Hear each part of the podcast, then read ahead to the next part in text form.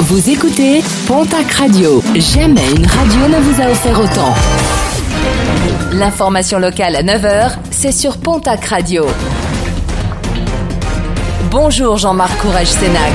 Très belle matinée. L'espoir renaît pour les communes du littoral aquitain. Christophe Castaner a annoncé hier que les préfets pourraient déroger à l'interdiction d'accès aux plages, lacs et centres nautiques.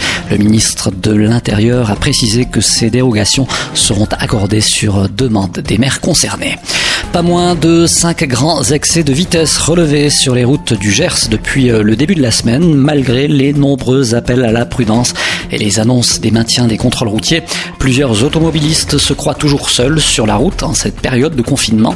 Des automobilistes désormais sans permis de conduire et qui comparaîtront prochainement devant la justice. Et dans les Landes, un automobiliste d'une cinquantaine d'années a été contrôlé à 149 km heure sur une route limitée à 110. L'homme roulait euh, par ailleurs après avoir consommé de l'alcool. Son permis lui a été immédiatement retiré. Il sera prochainement convoqué par le tribunal judiciaire de Dax. Le port du masque sera obligatoire pour se rendre à l'hôpital de Tarbes et de Lourdes dès lundi prochain. Une mesure prise afin d'assurer une protection optimale contre le risque de contamination et d'avertir les personnes qui se rendraient à l'hôpital sans masque pour y voir leur consultation reportée. L'accès au col du Tourmalet fermé pendant l'hiver devrait rouvrir la semaine prochaine. Information donnée par nos confrères de la Nouvelle République des Pyrénées. Une bonne nouvelle pour les cyclistes qui souhaitent se dégourdir les jambes tout en respectant les mesures sanitaires de distanciation. Un mot de sport et de basket avec un départ au sein de l'élan béarnais.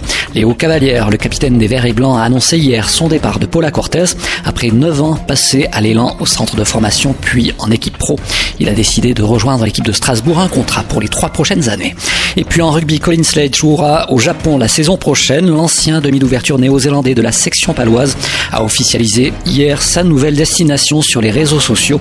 Colin Slade qui portera donc les couleurs des Mitsubishi Sagamihara Danenborgs.